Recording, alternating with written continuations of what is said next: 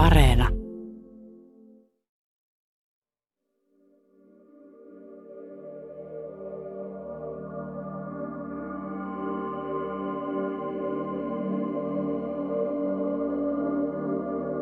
Kuusikymmentäkuusi miljoonaa vuotta sitten maapalloon iskeytyi asteroidi. Se osui nykyisen Meksikonlahden alueelle – Kukaan ei ihan tarkkaan tiedä, minkä kokoinen se asteroidi oli. Me voidaan kuitenkin arvioida sitä iskusta syntyneen kraatterin koon perusteella.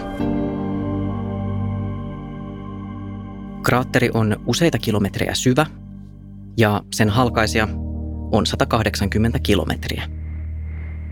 Arviot itse asteroidin läpimitasta liikkuu 10 ja 80 kilometrin välillä – Joihinkin asioihin me ei kuitenkaan tulla ehkä koskaan saamaan tarkkoja vastauksia. Kuten siihen, kuinka nopeasti asteroidi liikkui. Tästäkin on toki erilaisia laskelmia. Törmäyksen seuraukset me sen sijaan tiedetään hyvin. Asteroidin isku aiheutti liitukauden joukkotuhon ja päätti samalla dinosaurusten valtakauden.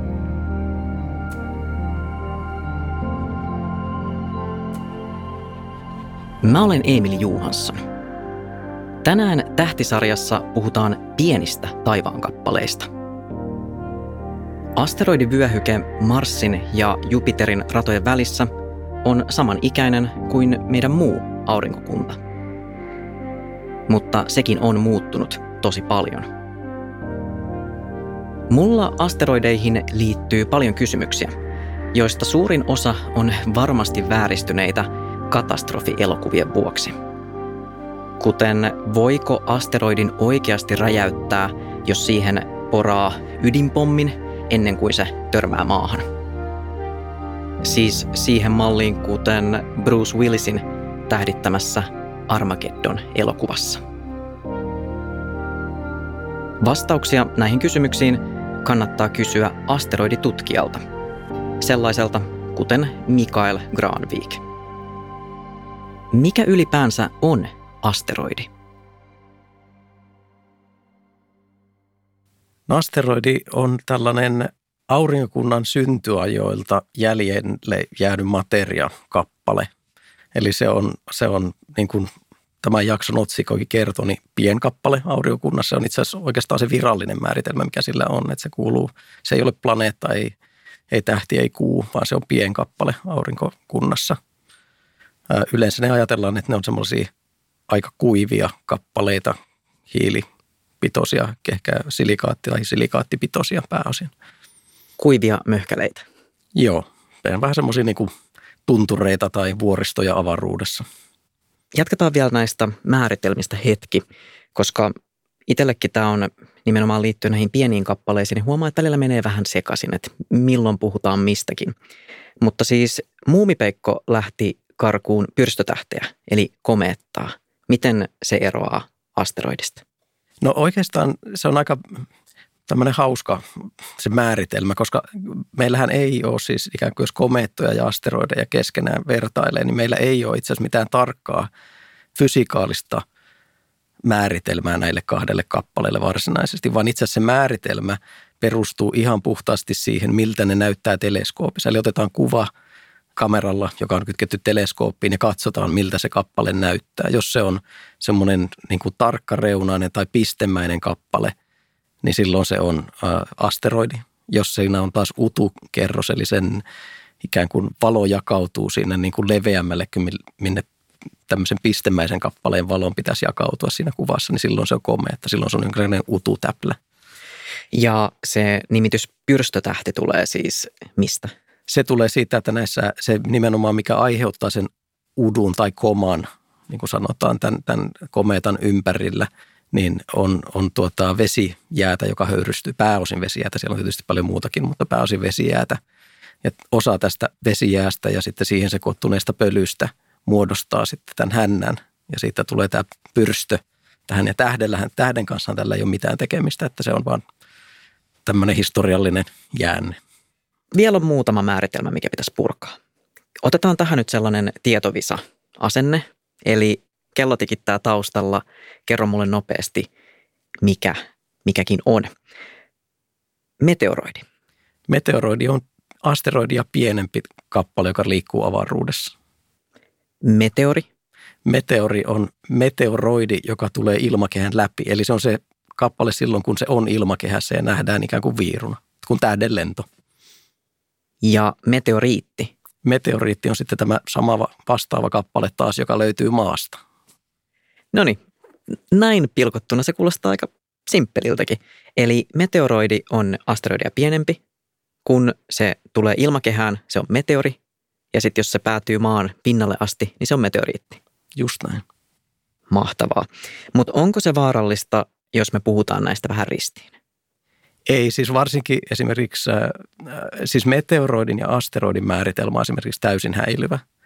Siitä ihmiset puhuu vähän eri tavalla, että mikä se on. Tietysti me ei voida puhua oikein niin kuin Siis meteoroidi, meteori ja meteoriitti, niille on selkeät määritelmät, mitä niillä tarkoitetaan. Ja niistä, niitä ei voi ikään kuin risteyttää.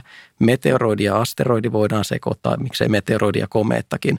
Mutta sama erityisesti komeetta ja asteroidi on tänä päivänä, että se raja alkaa olla häilyvä, koska me löydetään, ollaan löydetty asteroideja, tai siis kappaleita asteroidien kaltaisilla radoilla, eli ne on juuri siellä, missä asteroidit asuu tai kiertää aurinkoa, mutta niillä on häntä. Ja se, eli ne on komeettoja. No jotain sekasikiöitä asteroideja ja komeettojen välillä. Eli tämä rajanveto, se, että me, mitä me nähdään teleskoopissa, niin alkaa olla todella niin kuin epämääräinen ja, ja, ja, ja tietysti niin kuin ammattilaisen silmin, niin meidän täytyy mennä ikään kuin ymmärtää kokonaisvaltaisemmin koko tätä populaatiota, että voitaisiin vetää jotain johtopäätöksiä. Se liittyy niiden syntyyn ja muuhun sitten se tarkempi rajanveto.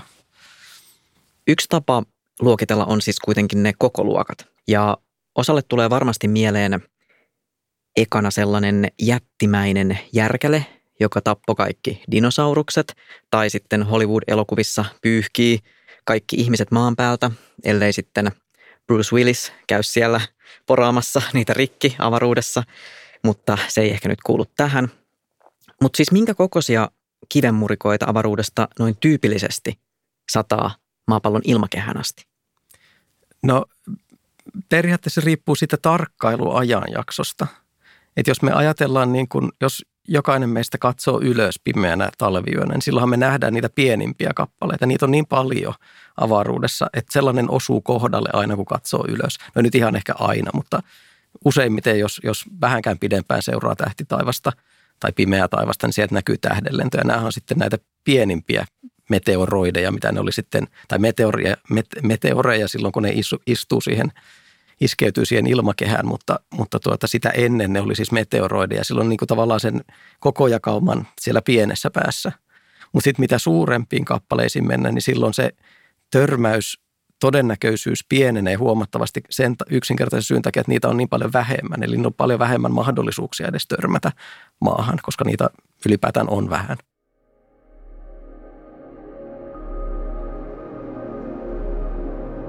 Mikael Granvik on kehittänyt tilastollisia menetelmiä asteroidien tunnistamiseksi. Mikaelin tutkimuskohteena on lähiasteroidit, eli juuri ne populaatiot, joissa on niitä kappaleita, jotka saattaisi törmätä joskus maapalloon. Palataan tähän vielä myöhemmin tässä jaksossa. Ja sitten, tämä on huikea juttu – Mikaelin mukaan on myös nimetty asteroidi. Asteroidi 14328 on saanut nimen Granvik.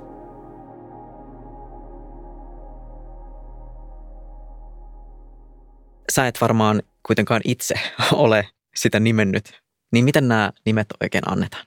Joo, nämä menee nimenomaan niin, että niitä ei itse anneta niitä nimiä. Että se on ikävä kyllä semmoinen niin suljettu, että vaikka kuinka aktiivisesti tekisi havaintoja tähtitaivaasta ja löytäisi asteroid, niin itseään ei voi sinne asettaa, vaan meillä on tuota sellainen perinne tässä niin asteroiditutkija yhteisössä, siis puhun yhteisöstä, se on ihan globaali, siis kaikki, jotka ylipäätään tutkii ammattimaisesti asteroideja, että me tuota, meillä on kolmen vuoden välein tällainen kokous, joka alun perin alkoi 80-luvulla Uppsalasta, Ruotsista, sarjakokouksia. Ja, ja tuota, siellä kokouksissa on aina tällainen perinne, että, että, että kokousillallisella niin julkistetaan, kollegat on ikään kuin antanut nimiä asteroidelle sen perusteella, että kuka on tavallaan niin kuin, he kokee, että on ansainnut sellaisen nimen. Että yleensä tämä tulee sen jälkeen, kun on tehnyt väitöskirjan ja muutaman vuoden tutkimustyötä ja julkaissut aihepiiristä tarpeeksi paljon artikkeleita, niin sitten saa ikään kuin tällaisen kunnianosoituksen. Mutta täytyy tässä sanoa, että onhan siis jokaisella Suomen kunnallakin todennäköisesti asteroidia ja tietyt havaitsijoiden kissatkin on saanut nimensä taivaalle. Että nyt niin valtavan uniikkia kuitenkaan ole. Että. Ihanan tuommoinen vaatimattomasti, no ei se nyt kuitenkaan, jos jollain kissallakin on asteroidi, niin mikä se sulla. Mutta missä tämä asteroidi Granvik menee nyt, tiedetäänkö se?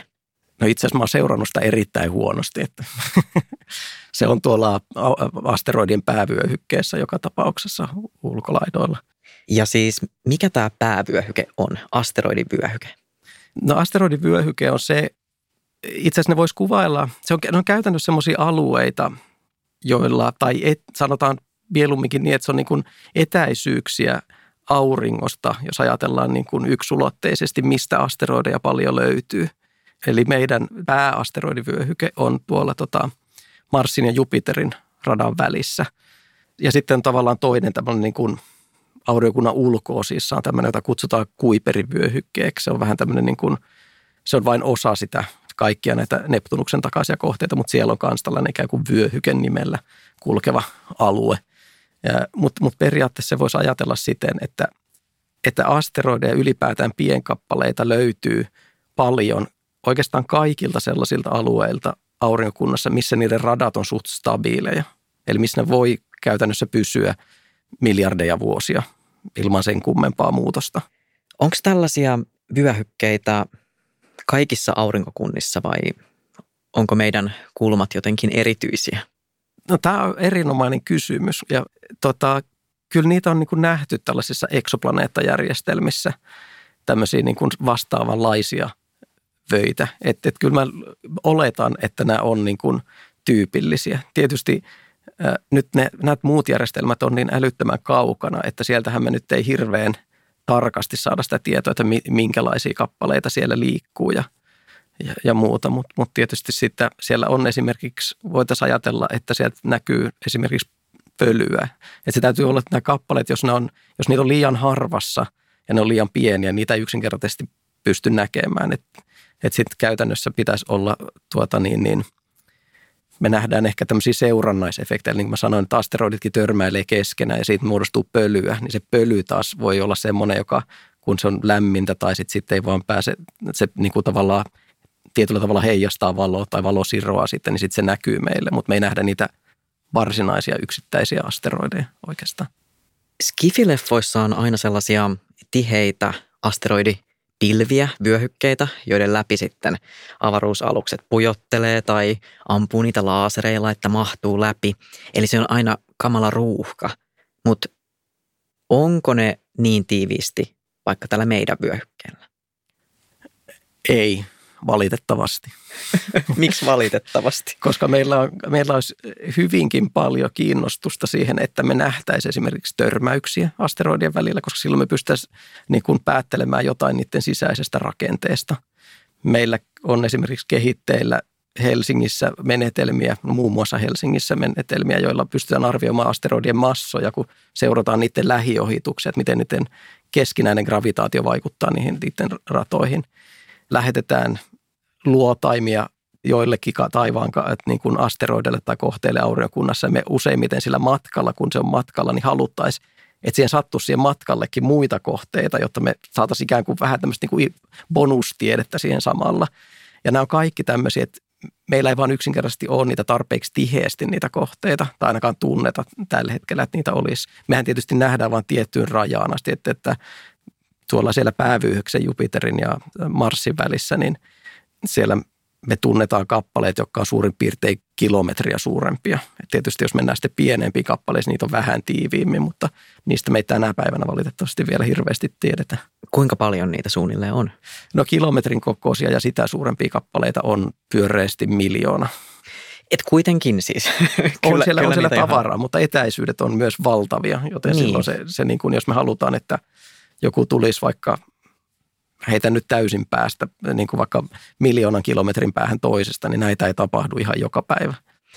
Niin, okei. No sitten tämä mielikuva sellaisesta ruuhkaisesta asteroidivyöhykkeestä pirstoutuu ja tilalle tulee just semmoiset hyvin kaukana toisistaan olevat rauhalliset radat. Joo, joo. Kyllä siitä voi niinku rauhallisin mielin mennä läpi, että täytyy olla äärimmäisen huono säkä, jos meinaa törmätä johonkin yksittäiseen kappaleeseen.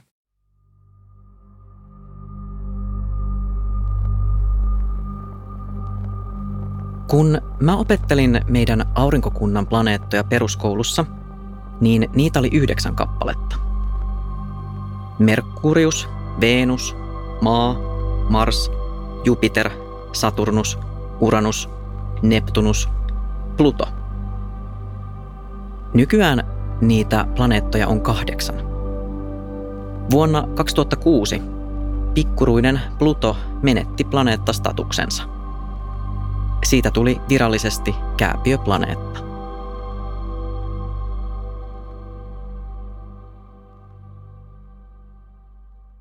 Vuonna 2006 kansainvälinen tähtitiedeunioni päätti, että nyt täytyy ratkaista eräs pieni ongelma. Ja se, se ongelma oli se, että meillä on, oli silloin yhdeksän planeettaa.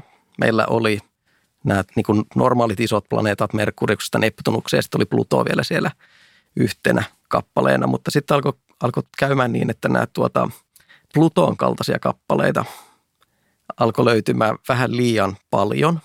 Ja ajauduttiin semmoiseen tilanteeseen, jossa meillä olisi tullut ehkä kymmeniä lisäplaneettoja aurinkokuntaa, jolloin silloin tehtiin semmoinen päätös, että tehdään uusi luokka planeettoja, tehdään vähän muutetaan näitä määritelmiä. Siis ennenkään sitä hetkeä niin ei ollut oikeastaan mitään tarkkaa määritelmää planeetalle – mutta silloin päätettiin, että okei, että nyt kutsutaan planeetoiksi kaikkia niitä kappaleita, joilla on, jotka on tarpeeksi massiivisia, jotta ne on suhteellisen pyöreitä.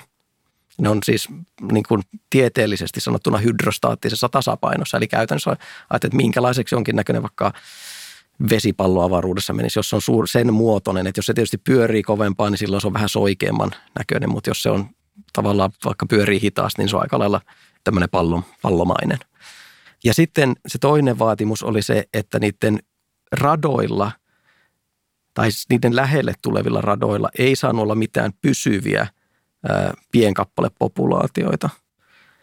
Eli jos meillä on esimerkiksi maa, niin meillä ei ole tiedossa, että maata leikkaisi muuta kuin siis nämä lähiasteroidit, jotka siis on epästabiileja, ne häviää tästä, ne ei ole niin millään tavalla stabiileilla radoilla.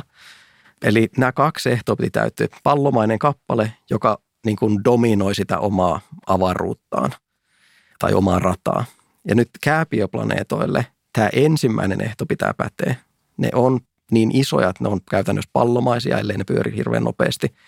Mutta ne on ikään kuin joukossa, jossa on muitakin kappaleita, saman koko luokan kappaleita. Eli ne ei dominoi varsinaisesti sitä omaa ympäristöä. Eli sen takia Pluto nyt, koska sieltä löytyi sen lähettyviltä saman koko luokan kappaleita, niin se ei dominoi sitä ympäristöä, mutta se on silti vielä niin kuin pallomainen, tarpeeksi iso ollakseen niin kuin pallomainen kappale. Mutta siis tämä 2006 oli joidenkin mielestä tosi surullinen vuosi, koska Plutolta vietiin tämä sen planeettatitteli ja siis internetin ihmeellisessä maailmassa on edelleen näitä Pluton puolustajia, oli se sitten hassuttelu mielessä tai, tai ihan tosissaan, että vaaditaan Pluton palauttamista planeetaksi – Ihan tälleen meidän kesken, niin kummalla puolella sä olet, jos saisit päättää diktaattorina, pitäisikö meidän palauttaa Pluton kunnia? No jos lupaat, että et kerro kenellekään, niin voin paljastaa, että et, et kyllä mä oon ihan samaa mieltä tämän nykyisen järjestelmän kanssa, että mun mielestä se teki aurinkokunnasta paljon mielenkiintoisemman paikan – se, että meillä on, se, koska siinä oli siis hyvä syy, minkä takia, tieteellisesti perusteltu syy, minkä takia Pluto ei ole planeetta, vaan kääpiöplaneetta. Ja se on, että me ollaan oikeasti viimeisen 25 vuoden aikana löydetty aivan uusi maailma aurinkokunnan ulkolaidoilta, jossa on valtavasti informaatiota siitä, siitä tuota aurinkokunnan synnystä ja sen jälkeisestä evoluutiosta. Ja me ymmärretään aurinkokunnan toimintaa paljon paremmin tänä päivänä sen populaation ansiosta. Ja tämä se syy, että Pluto tavallaan menetti nyt sen planeettastatuksen, niin se jos tavallaan suuri hinta siitä maksaa, että mitä me oikeasti nyt tänä päivänä ymmärretään. Ja se ehkä mun toive on se, että ihmiset myös niin kuin, tai suuri yleisö heräisi kysymään, että minkä takia se nimenomaan menetti sen, että, että ja havaitsisi sen, että hetkinen, että ehkä se isoäidin kuva siitä aurinkokunnasta ei enää ihan pädekään, että, että siellä on nyt niin kuin löydetty aivan jotain uutta ja jännittävää sieltä ulkoosista. Ja nimenomaan, että se on älyttömän hieno asia. Meidän Joo. pitäisi iloita siitä, eikä surra Pluton, Pluton planeetta-statuksen menettämistä. Joo, siinä, on, siinä mä voisin vielä lisätä sen, että siis on aivan siis, siis niin kuin varteen otettavia tiedeihmisiä, jotka, jotka on hyvinkin suuttuneita siitä, ja, ja tuo, että Plutolta vietiin tämä status. Ja tietysti ehkä jokainen voi kuvitella, että silloin – tai ymmärtää sen syyn, koska silloin kun tämä tapahtui, niin, niin tuota, no nyt en muista ihan sata varmasti, mutta silloin oli ainakin pitkällä oli nämä, tämmöinen tämä Pluto-missio, New Horizons, joka oli matkalla, tai en nyt muista itse asiassa ulkoa, että oliko se laukastu siinä vaiheessa, mutta oli menossa ikään kuin planeetalle ja sitten ei siellä ollutkaan planeettaa, vaan kääpiöplaneetta sitten vastassa. Ja, ja tietysti nyt jos ajattelee niin kuin esimerkiksi kansallisen statuksen symbolinen, niin Pluto oli ainoa tämmöinen niin kuin pla, planeetta silloin siihen aikaan, jonka amerikkalainen tiedemies oli löytänyt. Eli amerikkalaisilta vietiin ikään kuin se ainoa planeetta, jonka he oli löytänyt ikinä. Kei, kiinnostavaa. Eli tästä, tästä löytyy kaikenlaista tämmöistä ei-tieteellistä taustaa. Että... Siis kerroksia löytyy ja myös Joo. ymmärtää nyt mä ymmärrän ainakin vähän paremmin, että minkä takia se tuohtumus on ollut niin suurta. Tähän liittyy paljon tällaista tota, draamaa, mitä ei ehkä tule ajatelleeksi. Joo.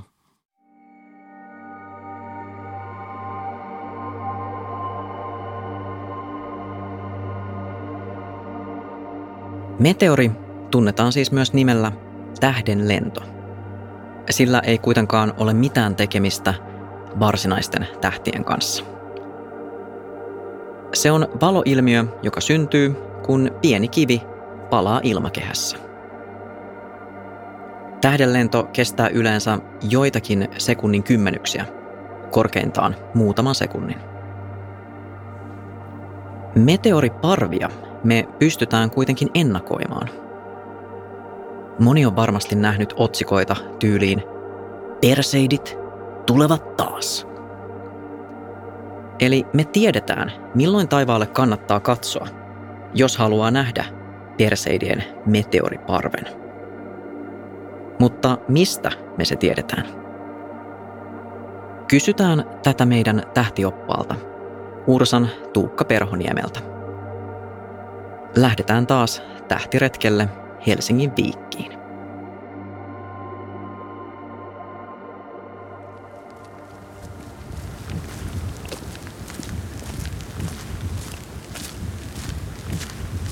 Nyt ei ole näkynyt yhtäkään tähdenlentoa. Ei ole ainakaan siis, en ole itse huomannut yhtäkään. En mäkään. Yleensä se... kyllä tämän verran, kun puolisen tuntiakin, kun seisoskelee täällä ulkona, niin kyllä nyt yhden tai kaksi tähdenlentoa näkee. No me ollaan nyt tässä seisoskeltu. Ehkä me oltaisiin nähty, jos me oltaisiin maattu niillä makualustoilla tossa. Meillä on voinut mennä joku tähdenlento selän takaa. Nythän ei ole mikään erityinen tähdenlentoparvi esimerkiksi päällä, mutta kyllä tuommoisia satunnaisia, sporadisia tähdenlentoja kuitenkin joka yö näkyy useimpia. Mutta makualusta olisi siis yksi hyvä keino. Eli ihan vaan siis asettuu makualustalla. Joo, sitten ne ei mene selän takaa ainakaan ohi ne tähdenlennot. Välillä on niitä tähdenlentoparvia. Tunnetuimmat ehkä on silloin loppukesästä Perseidit ja loppuvuodesta Leonidit. Ja silloin voi näkyä vaikka useita kymmeniä tähdenlentoja tunnissa – Eli tyyliin yksi minuutissa tai yksi kahdessa minuutissa, joskus enemmänkin. Niihin joka vuosi tulee aina kulloisetkin ennusteet, että kuinka runsas se tähdenlentoparvi olisi just silloin. Ja yleensä se ilmoitetaan, että on tähdenlentoparvi maksimi jonkun yhden illan aikana aamuyöstä tai iltayöstä tai miten onkaan. Silloin aika paljon riippuu siitä, että mikä on kuun vaihe, että kuinka hyvin sitten niitä näkyy. Jos, on, jos se sattuu just täysikuun aikaan, niin sitten se tietysti haittaa myöskin niitä tähdenlentojen näkymisiä. voi miettiä, että miksi ne tähdenlentoparvet tulee aina suunnilleen samoina päivinä. Tämä olisi ollut just mun kysymys. Mä arvasin, koska mä oon törmännyt tähän ennenkin. Ja se johtuu taas siitä, että ne tähdenlentoparvet tulee sen takia, että aikoinaan on mennyt komeetta tuolla tässä lähiavaruudessa just maapallon radan kohdalta. Ja kometta kun menee tuolla arkokunnan tai täällä arkokunnan sisäosissa, niin silloin siitä jää hiekajyväsiä matkan varrelle, kun se pinta koko ajan muuttuu, kun se on niin lähellä aurinkoa. Ja ne hiekajyväset on jäänyt siis siihen matkan varrelle siihen maapallon radan kohdalle. Ja joka vuosi maapallo radallaan suunnilleen samoina päivinä törmää niihin hiekajyväsiin, jotka siellä on. Ja silloin me nähdään niitä tähdenlentoja tavallista enemmän. Vaikka silloin se tietty maksimi sillä tähdenlentoparvella, niin kyllähän niitä sitten näkyy tietysti edellisinä öinä ja sitä seuraavinakin öinä. Että joskus kannattaa jopa panostaa niihin muihin öihin, joko kuun tai muiden sääolosuhteiden takia enemmän. Näkyykö jotain eri, erityistä, kun katterit noin keskittyneesti sinne?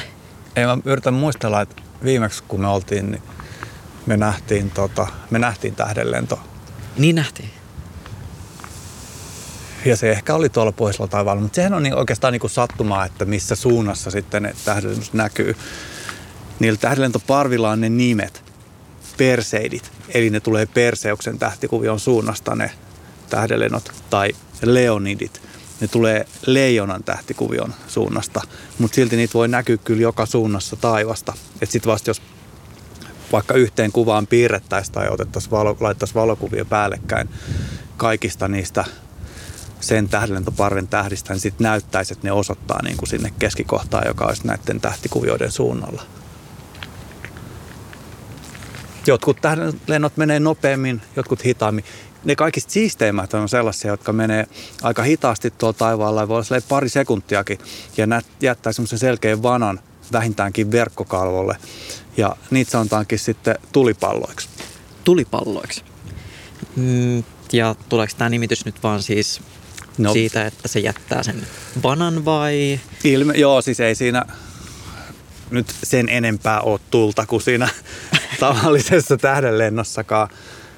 Mikä on silleen jännittävää ja hämmästyttää monia, että nehän on niinku ihan pikkukiviä, mm. sormenpään kokoisia tai nyrkin kokoisia. Että no miten ne voi näkyä tuolla taivaalla niin pienet, pienet kivet. Mutta kivihän vaatii aika kovan lämpötila, että se syttyy palamaan.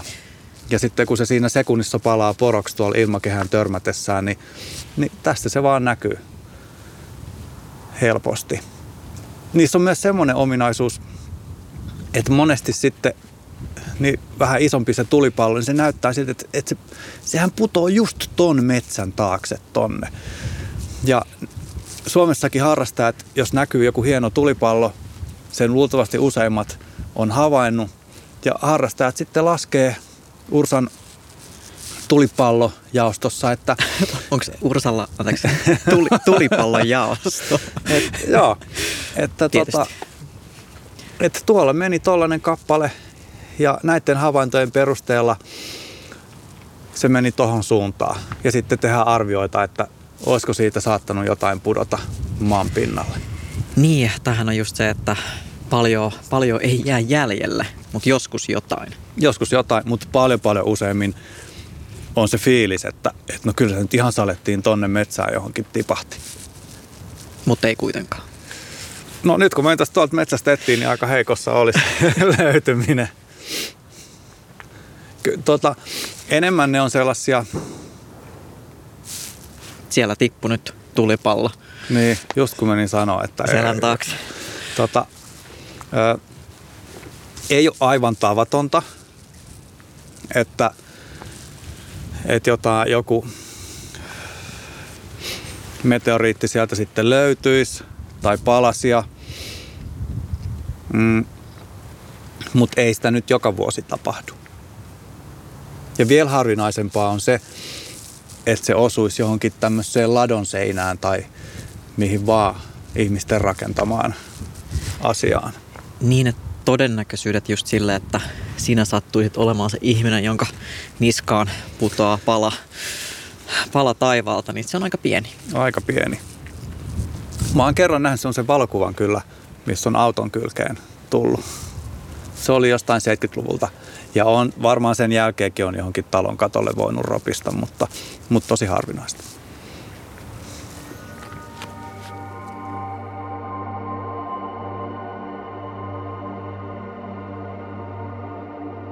Tähtitiede on alue, jossa myös harrastajat voi tehdä tosi isoja löytöjä.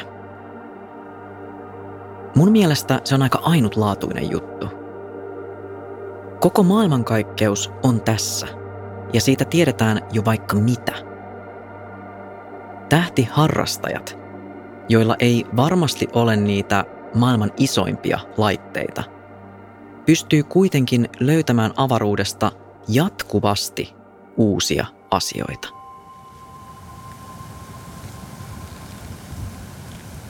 Tämä, tämä myös kiehtoo, että miten eri kappaleet saa nimensä.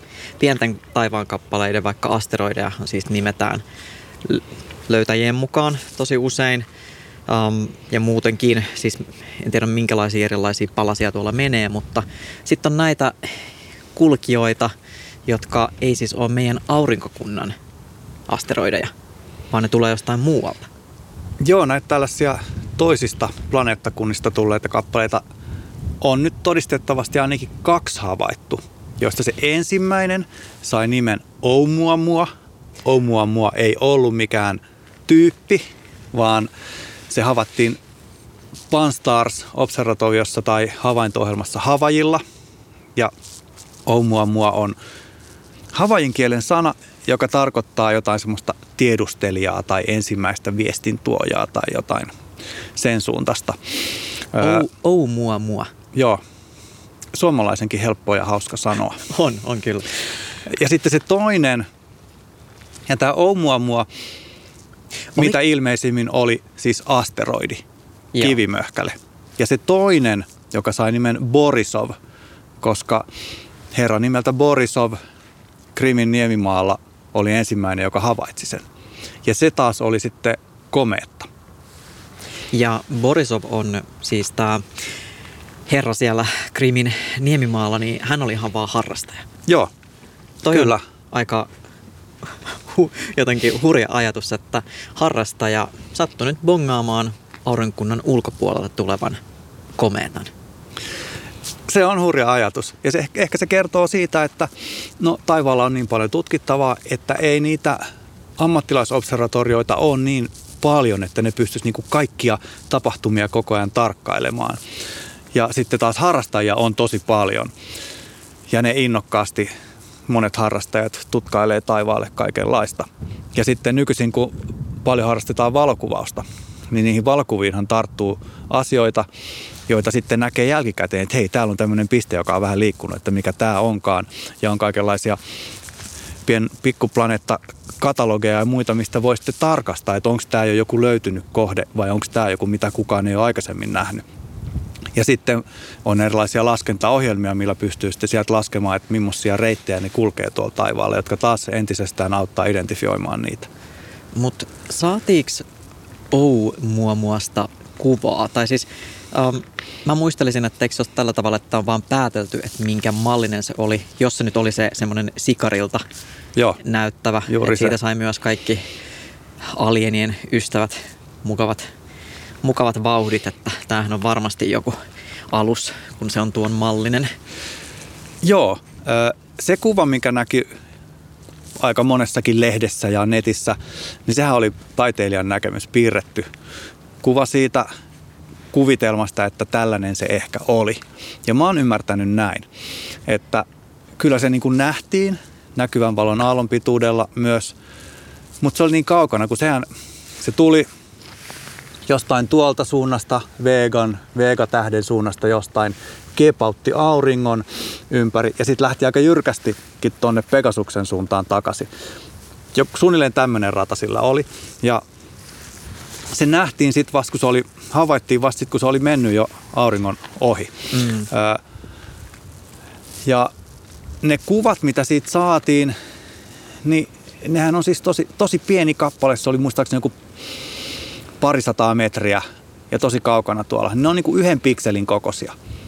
Yhden pikselin? Yhden pikselin kokoisia. Niin eihän siitä, kun se on niinku se pikseli, niin sit pystyy ainoastaan päättelemään sen, että okei, se, on, se ei voi olla isompi kuin tämä yksi pikseli, mikä nyt milloinkin on, on sitten mihin suunnattu se putki ja mitä se kuvaa, niin siitä pystyy päättelemään sitä kokoa ton verran. Mutta eihän siitä sit muotoa pysty sanomaan millään tavalla. Se muoto taas päätellään siitä, että siitä tulee siitä kohteesta ja omuamasta siis tässä tapauksessa semmoinen valokäyrä, mikä tarkoittaa, että välillä se loistaa kirkkaampana ja välillä himmeämpänä. Ja sitten, että miten se valokäyrä vaihtelee, niin se kertoo siitä, että miten, minkä, miten se niinku pyörii siellä se kappale. Ja siitä voi päätellä, että okei, jos se olisi tämän muotoinen, jos se olisi tämmöinen sikarin muotoinen, niin sitten tulisi tämmöinen valokäyrä. Aa, se täsmääkin aika hyvin tämän kanssa. Ja tosta on päätelty sitten se muoto.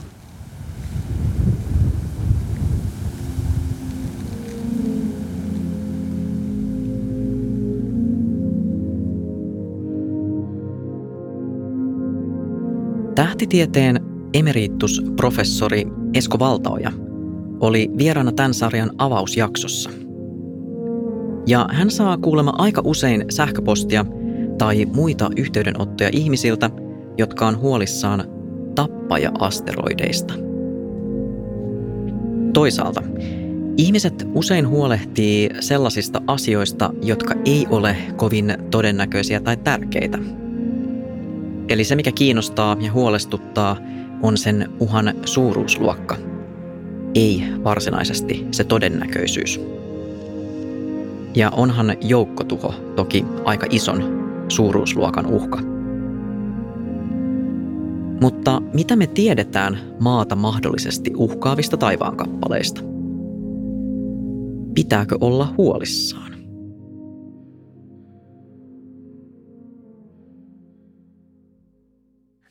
tota, mä, mä sanoisin näin, että, että täytyy muistaa, että näitä törmäyksiä siis tapahtuu äärimmäisen harvoin. Siis sellaisia, joilla olisi globaalisti katastrofaalisia seurauksia. Esimerkiksi silloin puhutaan kilometriä suuremmista asteroideista. Ja me tiedetään tänä päivänä, että vähintäänkin siis yli 90 prosenttia niistä ei aiheuta meille mitään vaaraa se, ainakaan seuraavan sadan vuoden aikana. Sitä paljon pidemmälle me ei käytännössä anneta niitä ennusteita, koska siihen ratoihin vaikuttaa erinäköiset ei-gravitaatiovoimat, jotka tekee sitten ennustamisesta vähän hankalampaa, niin se on yleensä niin kuin katsotaan semmoinen sadan vuoden aikavälillä, että onko jostain kappaleesta haittaa tai vaaraa. Ja yli 90 prosenttia näistä jo tunnetaan ja ollaan voitu niin kuin sulkea pois se vaara. Eli sellaista niin kuin, varsinkaan tällaista niin kuin äärimmin, kun sanotaan, jos mennään siitä kymmenkertaisiin koko luokki, eli kymmenkilometrisiin ja sitä suurempiin kappaleisiin, niin se on täysin poissuljettu, että sellainen tapahtuisi. Ja sitten kilometrin kokoiset kappaleet on käytännössä poissuljettu. Että tänä päivänä se fokus, tai mihin ehkä voisi miettiä, että, että kannattaisiko niin kuin seurata – sitä, niin on, menee paljon pienempiin kappaleisiin, eli semmoisiin muutaman kymmenen metrin kokoisiin kappaleisiin, ja mitä me, tai sadan metrin kokoisiin kappaleisiin, mitä me niistä tiedetään. Että niitähän nyt voi tulla sitten, tai törmääkin meihin useammin. Ja jos ne nyt sattuu kohdalle, niin sa- saattaa olla, että niistä on ainakin hyvä tietää tästä ilmiöstä, että osaa sitten käyttäytyä tilanteen vaatimalla – tavalla. Mutta en mä nyt sanotaanko näin, että en mä itse menetä yöunian ja vaikka lapsetkin tietää, omat lapseni siis varsinkin tietää, mitä mä teen, niin kyllä hekin hyvin nukkuu yönsä. Että en mä nyt pitäisi tätä niin kuin semmoisena, että yöunia kannattaisi menettää, mutta täytyy myös muistaa, että on oikeastaan ainoa tämmöinen niin kuin luonnon katastrofi, jonka me pystytään estämään. Ja siihen ei hirveästi rahaa edes tarvitse käyttää. Että meidän nyt ensisijaisesti täytyy vaan löytää ne ja nyt puhutaan niin kuin maailman mittakaavassa miljoonista tai maksimissaan kymmenistä miljoonista euroista vuodessa. Eli verrattuna oikeastaan mihin tahansa muuhun budjettiin, niin nämä on aika minimaalisia. Miten se estetään? En toista näistä Bruce Willis-vitsiä, paitsi tälleen ihan vaan muistoissa, toin sen tähän silti. Mutta siis miten, miten se estetään, jos nyt olisi siis, spekuloidaan sillä isommalla asteroidilla – No jos olisi joku isompi asteroidi, niin silloin käytännössä me tiedettäisiin siitä paljon etukäteen, koska nykyiset etsintäohjelmat siis käytännössä löytää pääosin siis sadan metrin kokoisia kappaleita, sitä, sitä luokkaa. Eli sitten jos ajatellaan, että sieltä löytyisi joku paljon suurempi kappale, joka olisi törmäyskurssilla, niin todennäköisesti se löytyisi, löytyisi niin kuin vuosikymmeniä, ellei vuosisatoja etukäteen. Ja Mehän ei tarvitse loppujen lopuksi hirveästi sitä rataa muuttaa, koska nyt ajatellaan, että sekä siis maapallo kiertää aurinkoa, tämä asteroidi kiertää aurinkoa, ja niiden täytyy jollakin tietyllä ajanhetkellä olla samassa paikassa samaan aikaan. Eli nyt maapalloratamme, tai me ei nyt ikävä kyllä hirveästi pystytä ainakaan vielä ihmiskuntana hidastaa, että vaikka hyviä ollaan muuttamaan olosuhteita täällä maapallolla, mm. mutta itse asiassa koko maapallon rataa niin tuskin muutetaan ihan hetkessä. Niin käytännössä me sen asteroidin rataa hieman hidastamalla tai nopeuttamalla, niin se ei löydä olekaan siinä ihan samassa paikassa silloin. Ja siihen nyt löytyy sitten erilaisia vaihtoehtoja. Meillä voi olla esimerkiksi, se on mietitty kaiken näköisiä, siis, siis konkreettisimmat esimerkit on esimerkiksi sellaiset, että meillä on vaikka kaivuri asteroidin pinnalla, joka viskelee materiaa siitä johonkin suuntaan, aiheuttaen näin kiihtyvyyden, koska avaruudessa tietysti jos heität tavaraa yhteen suuntaan, niin sitten se, mistä sä sitä heität, niin menee toiseen suuntaan. Ka- kaivuri heti, nyt ei ollutkaan Armageddon, ei ollut niin kaukana ei, totuudesta. Ei, niin, no, no, no niin, se mennään lähelle sinne kuitenkin. Ja sitten on tietysti toisenlaiset. Se nyt on siis tämmöinen niin hyvin konkreettinen tapa, että on vain joku kaivuri tai joku, joka viskelee materiaa ja silloin me saadaan niin kuin sitä liikemäärää muutettua ja sitten se rata tavallaan muuttuu sen verran. Sen ei tarvitse muuttua, itse asiassa se on hyvin pieni määrä, minkä se tarvitsee muuttua, jotta se törmäys vältetään. Sitten tietysti meillä voi olla myös tämmöisiä ikään kuin hitaita menetelmiä on muut, on, on, on vaikka sitä voidaan ionisuihkulla ikään kuin työntää eteenpäin. Tämä olisi, että meillä olisi niin kuin, tämmöinen luotain sen lähellä ja siitä tulisi ionimoottorista. Eli se sylkisi tämmöisiä painavia ytimiä kohti sitä asteroa. Niiden törmäys aiheuttaa sen, että ne muuttaisi pikkuhiljaa sitä rataa. Voidaan sen lasereilla. Semmoista samaa se, että mä itse asiassa tutkin mun toinen tuota, niin, niin, työpaikka on tuolla, tuolla tota, niin, niin Pohjois-Ruotsissa, jossa meillä on tämmöinen laboratorio, jossa me tehdään kokeellista tutkimusta – asteroideihin liittyen. Ja siellä tutkitaan nimenomaan tämmöistä laserin käyttöä tähän samaan ongelmaan. Ja sitten tietysti on tämmöisiä, mitä muun muassa jotkut astronautit, amerikkalaiset astronautit on suositellut, tämmöinen gravitaatiotraktori, joka on käytännössä vain massiivinen ää, avaruusalus, joka parkkeerataan sen tai lentää sen, sen tuota, asteroidin vieressä ja omalla gravitaatiollaan sitten ikään kuin hinaa sitä johonkin siihen haluttuun suuntaan. Siis tämä on ihan mahtavaa, että nyt löytyi niin kuin näin monta erilaista keinoa, keinoa ratkaista tämä. Sä oikeastaan murskasit mun kaikki jatkokysymykset, jotka oli vähän tällaisen katastrofielokuvan hengessä, hengessä suunniteltu just siitä, että onko jotain kansainvälisiä sopimuksia tai yhteisymmärrystä siitä, että miten, miten me toimitaan, jos nyt tulisi tämmöinen uhka. Mutta siis ilmeisesti sitä on siis paljon mietitty sitä, joo, on, on mietitty. Ja mä lisäisin vielä noihin menetelmiin, että tietysti meillä on myös, sit, koska se todennäköisin skenaario ei ole se, että meitä uhkaisi tällainen kilometrin kokoinen tai sitä suurempi asteroidi, vaan se todennäköisempi skenaario on itse asiassa meitä uhkaa, sanotaan joku muutama sadan metrin kokoinen, joista me ei tunneta vielä kaikkia, läheskään kaikkia. Ja me itse asiassa tunnetaan ne, niiden ominaisuuksiakin hyvin huonosti jos me mennään sinne, niin silloin, silloin meillä on sitten, täytyy olla niin kuin vähän ikään kuin voimakkaammat menetelmät. Sitä esimerkiksi sellaisia tutkii esimerkiksi tämmöinen AIDA-projekti, jossa on, on eurooppalaisen tai Euroopan avaruusjärjestön ESAn komponentti ja sitten on NASAn Amerikan avaruusjärjestön komponentti, jossa amerikkalaiset törmää tämmöisen kaksoisasteroidin kuuhun – ja sitten kokeilee, että miten, voidaanko me muuttaa sen kuun rataa ja kuinka hyvin me voidaan sitä muuttaa törmäämällä siihen, että sitä eurooppalainen luotain käy jälkikäteen sitten tutkimassa sitä tilannetta, että miten se muuttuu ja miltä se tilanne näyttää siellä nytten sen törmäyksen jälkeen. Ja sitten on tietysti sitten on viimeisenä vaihtoehtona on ydinlataukset tietysti, että, että, että periaatteessa niitäkin nyt tietysti kaikki kansainväliset sopimukset kieltää sen, mutta tietysti siinä vaiheessa, kun tämmöinen sanotaan 100 metrin, 200 metrin kokoinen asteroidi uhkaa vaikka Keski-Eurooppaa tai jotain isoa pääkaupunkia Euroopassa, niin mä en usko, että kukaan sanoo, että, että tota, ei, saa, ei saa käyttää ydinlatauksia, vaan kyllä silloin sanotaan, että okei, käytetään vaan kaikkea, mikä on mahdollista. Eli siis 10 kilometristä asteroidia ei ole lähitulevaisuudessa tai ihan vähän pidemmälläkin tulevaisuudessa tulossa, mutta millaista tuhoa tuollainen muutaman sadan metrin asteroidi voisi saada aikaan? No niissä on nimenomaan se, että jos me katsotaan siis sanotaan vaikka jotain pienempää, niin jos mennään siitä niin kuin ylemmäs, niin silloin sillä on väliä, mihin tämä kappale törmää, koska se aiheuttaa kuitenkin, oletetaan, että se, niin kuin se suurin vai, vai pahin vaikutus on tällainen ydintalvi. Eli se tietysti siitä lähi niin kuin alueelta, niin, niin ehkä joku maan osakin voi kokonaan tuhoutua, tuli palloja ja painealtoja, mitä kaikkea sinne syntyykään niin sen seurauksena.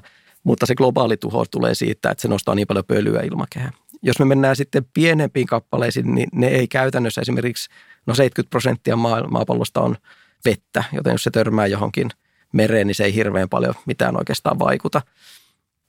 Mutta sitten kun me mennään sinne muutaman sadan metrin koko luokkaan, niin silloin sillä itse asiassa on merkitystä, tai se, sillä ei ole merkitystä enää, se ei aiheuta globaalia tuhoa, mutta se, jos se törmää mereen, niin silläkin on vaikutuksena, koska ajatellaan, että se voisi sitä aiheuttaa tsunamin.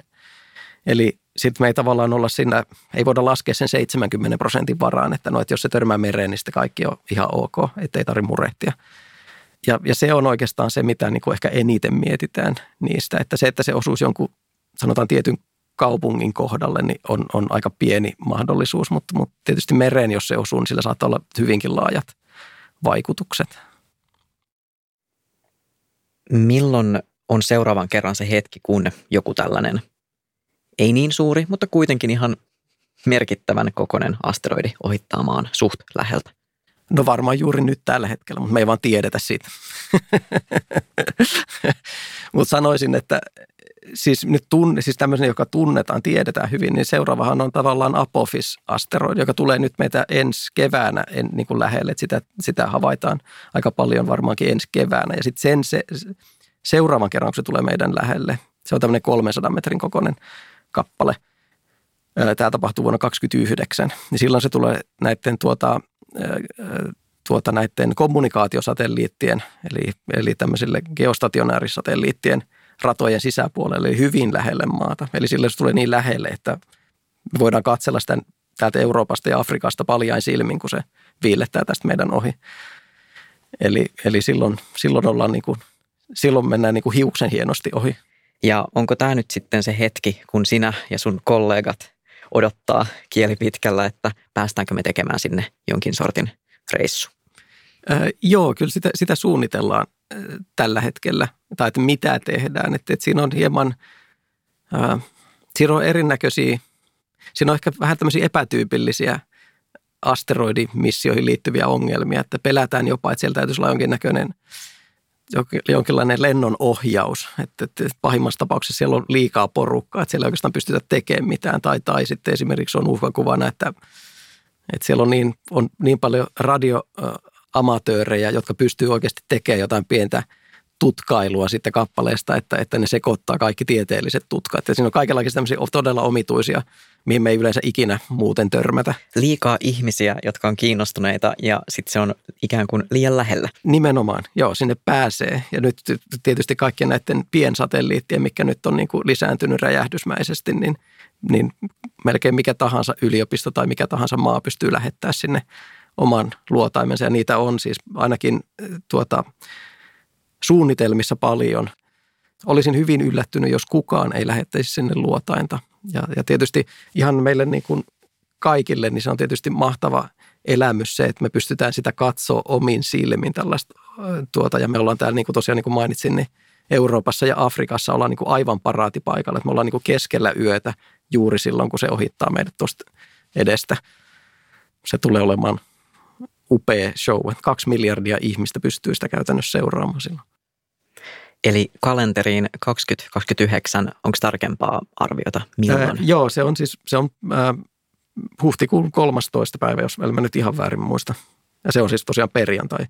Että kaikki saattaa onnistua sinäkin päivänä.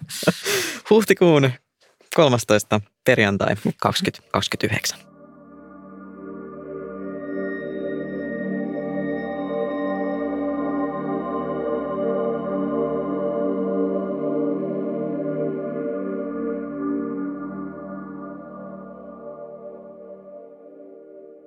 Mikael Granvik, otetaan lopuksi vielä ihan pari kysymystä. Mikä tähtitaivaan kohde tai ilmiö on sun mielestä yliarvostettu? No niin, tota, niitä on sanotaanko hyvin vaikea mennä sanoa, että mikä olisi suoranaisesti yliarvostettu. Siis kaikillahan on tietysti meriittejä, mutta tietysti aina kunakin aikakautena jotkut aluosat tai osa-alueet tähtitieteestä tai ehkä mistä tahansa tutkimusalueesta on, on niin kuin saanut jonkinnäköisesti niin kuin sellaisen roolin, että, että ei ehkä varsinkaan suuri yleisö ei välttämättä niin kuin ymmärrä, että mitä kaikkea siinä taustalla on ja että mitä, mitä niiden tutkimiseen vaaditaan. Että nyt jos miettii niin kuin meidän aikakautta, niin selkeästi eksoplaneetat ja, ja, ja kosmologiahan on tällaisia niin kuin isoja tutkimusalueita, jo, jo, jotka imee paljon tutkijoita ja joita kaikki aloittelevat opiskelijat haluaa opiskella. Mutta sitten tietysti realiteetti on se, että kaikki ei voi tutkia samoja aihepiirejä ja, ja ei välttämättä niistä edes riitä tutkimista kaikille – vaikka ne onkin, kuulostaa isoilta, mutta se oikeasti se tutkimus, mitä tehdään, niin ei välttämättä ole kuitenkaan niin laajaa kuitenkaan sitten loppujen peleissä. Mutta entä sitten aliarvostettu kohde tai ilmiö? No, no tässä tietysti itse haluaisin nostaa aina oman alueensa, mikä on tietysti kaikille, mutta mä nostan tällä kertaa esiin itse asiassa tähän edelliseen kysymykseen viitaten, että, että, että meillä esimerkiksi on – niin kuin ihan esimerkinomaisesti. Meillä on Planck-tuloksia, joita, siis Planck oli satelliitti, joka mittasi kosmista taustasäteilyä, joka on siis suoraa kosmologiaa ja heille niin kuin hyvin tärkeä mittaus. Mutta nyt, jotta nämä mittaukset pystytään tekemään sit kosmisesta taustasta, niin meidän täytyy ymmärtää, mitä siinä edessä on. Eli me ei pysty päästä ikään kuin mitään pelkästään taustaa, vaan me mitataan kaikki, mitä siinä on näkyvissä edessä. Ja siinähän on muun muassa paljon pölyä. Ja sitä analysoidaan näistä mittauksista muun muassa tota niin, Helsingin yliopistolla. Että tämä on niin semmoinen osa-alue, joka ikään kuin suurelle yleisölle jää täysin useimmiten huomioimatta, mutta se on täysin olennainen niin kuin osa-alue tutkimuksen kannalta, jotta me ymmärretään se kosmologia tai se taustasäteily. Meidän täytyy ymmärtää, mitä tässä edessä on. Siinä on sitä pölyä edessä. Ja se pölyystähän me esimerkiksi meidän planeettat ja planeettakunnatkin syntyy. Eli se on niin kuin se, että me ymmärretään – minkälaista tähtien välinen pöly on ja aines on, niin se on täysin olennaista sen kannalta, että me ymmärretään myös, miksi me ollaan täällä. Eli voisiko tätä sanoa kosmiseksi pölyksi? Joo, joo. Kosminen pöly, se on aliarvostettua. No s- s- joo, sitä voisi ainakin niin kuin mainostaa enemmän. Entä mikä on sulle se kaikkein rakkain taivaan kappale? Mä nyt toivoisin, että se olisi se asteroidi Granvik, mutta jos sä et edes tiedä, missä se menee, niin onko joku muu?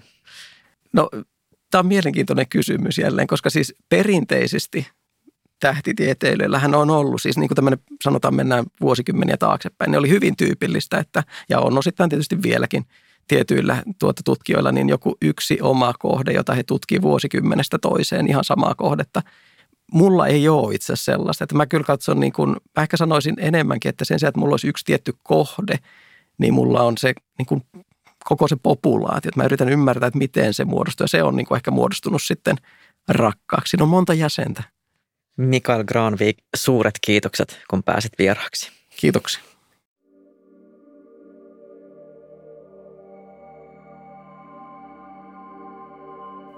Tähtikuvio Orion on ääriviivoiltaan kuin vähän vinksahtanut tiimalasi.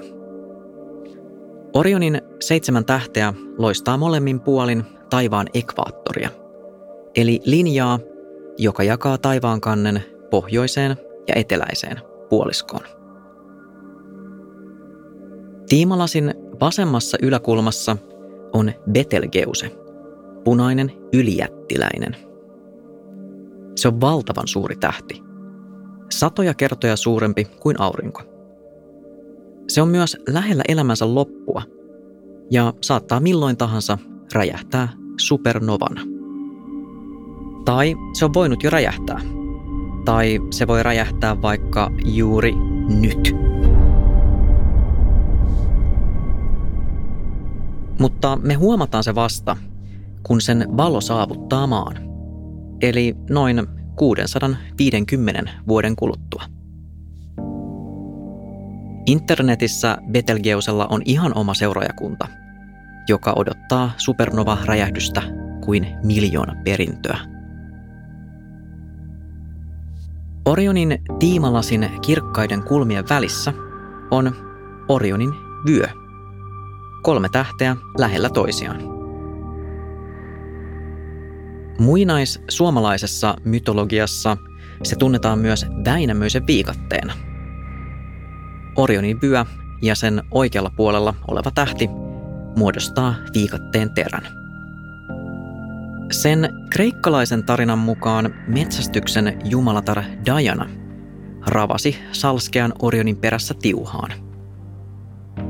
Niin tiuhaan, että laiminlöi samalla varsinaisen päivätyönsä, tai oikeastaan yötyönsä, joka oli ajella taivaan halki. Dianan veli Apollo päätti viheltää pelin poikki. Kun Orion oli uimassa, Apollo langetti kirkkaan valon hänen selkäänsä. Ja Diana erehtyi valon nähdessään ampumaan silmäteränsä. Voi sattua kenelle tahansa. Kun Diana löysi rakkaansa ruumiin rannalta, hän nosti tämän vaunuihin ja kuljetti hautaan taivaalle. Orionin jalkoihin asetettiin tämän omat rakkaat, metsästyskoirat. Iso koira, Sirius ja pieni koira, Prokion. Orionilla oli perässään muitakin lemmenkipeitä. Joka aamu, kun hänen tähtensä häipyvät näkyvistä, aamuruskon jumalatar Aurora tirauttaa pienet kyyneleet. Se selittää, miksi aamuisin on nurmikolla kastetta.